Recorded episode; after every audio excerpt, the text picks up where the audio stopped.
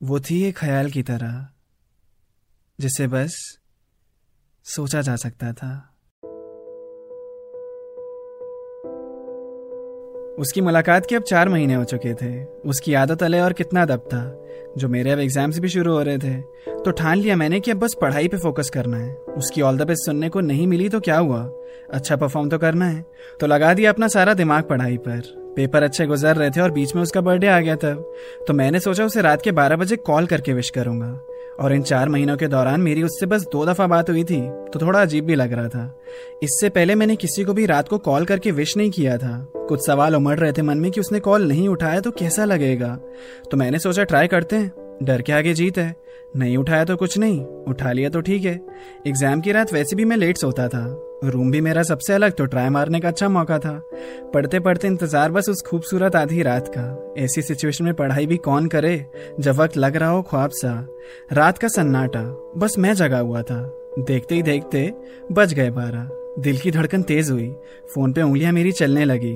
मैंने कॉल उसे लगा दिया। इतनी शांति थी कि मुझे लगा कोई मेरी आवाज़ सुन के मेरे कमरे तक ना आ जाए।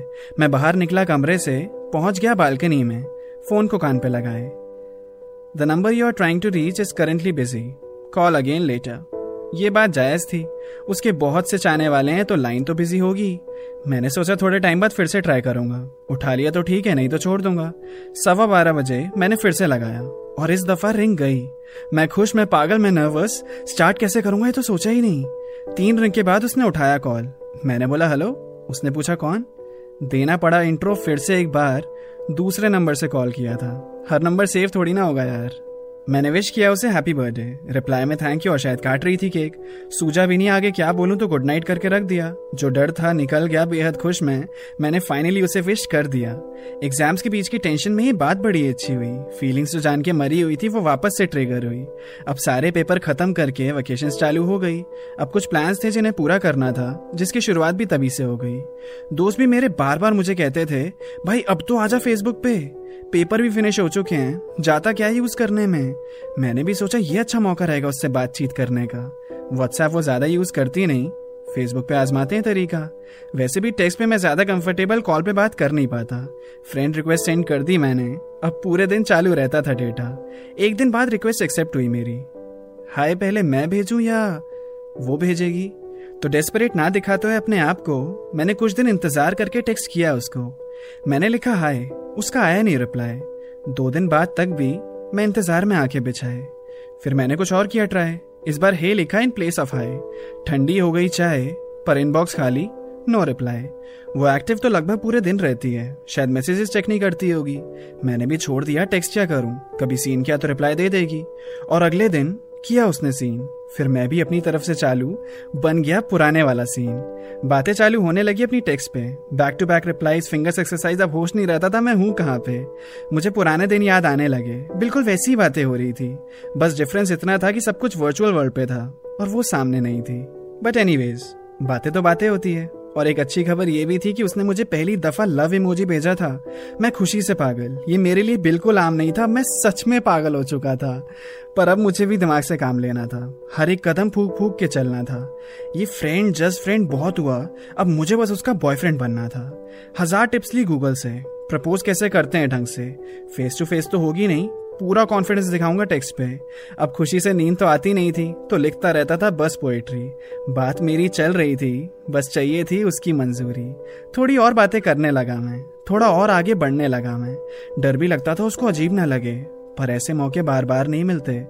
पुराने दिन कुछ याद आ रहे थे, पुराने डर भी फिर सता रहे थे। इस बार भी दिल टूट गया तो पूरी तरह बिखर जाऊँगा मैं। इस लड़की के अलावा कोई दिखता भी नहीं। उसे ये कैसे समझाऊँगा मैं? पर इस बार पोजीशन स्ट्रांग लग रही थी, और चांस भी मेरा बनता ही था। डेढ़ साल हो गए जस्ट फ्रेंड कहलाए। उसको भी तो समझना चाहिए ना। ये आखिरी ट्रायल मैंने खोला मैसेंजर और कुछ टाइप करने लगा। सजा सजा के बातों को अपने ही तरीके से लिखने लगा। लिखते लिखते पता ही नहीं चला वो मैसेज थोड़ा ज़्यादा एक्सटेंड हो गया, पर बात उसमें सब सच थी, और मुझे प्यारी भी लग रही थी। तो अपना डिजिटल लव लेटर मुझसे सेंड हो गया। फिर बड़े सारे सवाल उमड़े। क्रीप चीप, अजीब तो नहीं लगेगा? मैंने टेक्स्ट पे उससे कहा है, मुझमें कॉन्फिडेंस नहीं उसे ऐसा तो नहीं लगेगा? डर लग रहा था मुझे, अपने रिज़ल्ट से भी ज़्यादा। दिल धड़क रहा था मेरा ज़ोर से। उसका रिप्लाई क्या आएगा? डर के मारे उसके बाद मैंने फ़ोन को हाथ भी नहीं लगाया। हिम्मत ही नहीं हो रही थी मैसेंजर ऑन करने की। मैं क्या करता? तो रात को सोने से पहले मैंने सोचा हिम्मत कर लूँ। क्या जवाब दिया है उसने? एक बार पढ़ लूँ? मैंने खोला मैसेंजर रिप्लाई कुछ आया था उसका। मैं खुश, में सहमा, कापती उंगली से क्लिक कर दिया। मैंने पढ़ा क्या लिखा है उसमें? बता दूँ? क्या कहा उसने? So sorry I don't think we could be in a relationship I am already committed to someone else but we can be friends for sure भरी हुई सांस मेरी चल रही थी पढ़ने के बाद भी। मैं फिर लेट हो गया क्या? पर यार, इस बार तो तुम मेरी होनी चाहिए थी। मैंने बहुत इंतज़ार किया है तुम्हारा, पर दूसरे में ऐसा क्या है जो मुझमें नहीं है? बोलो ना, मैंने कोई रिप्लाई नहीं किया उसे, बस एक इमोजी के अलावा। मैंने सारी फीलिंग्स दफना दी अपनी, उसी वक्त दिल से सब दे निकाला। दूसरे शहर, दूसरे लोग, कोई दूसरा पसंद आ गया। मैं फ्रेंड जोन के दलदल में धसता ही चला गया। इतने हिंट्स देने के बाद कौन रिजेक्ट करता है? वो मेरे इतनी क्लोज हो जाती है और मुझमें बस फ्रेंड दिखता है। एक ही लड़की के पीछे इतना कौन पड़ता है? वन साइडेड लव यार। बड़ा ही अजीब होता है। कैसी लाइफ कैसी हो गई? सोचा नहीं था वैसी हो गई। वो मेरे इतना क्लोज आई और फिर फ्रेंड के जैसी हो गई। वो थी एक ख्याल की तरह, जिसे बस सोचा जा सकता था। You can also subscribe to my YouTube channel, Rhyme Attacks, and don't forget to follow me on Instagram at Abhash19.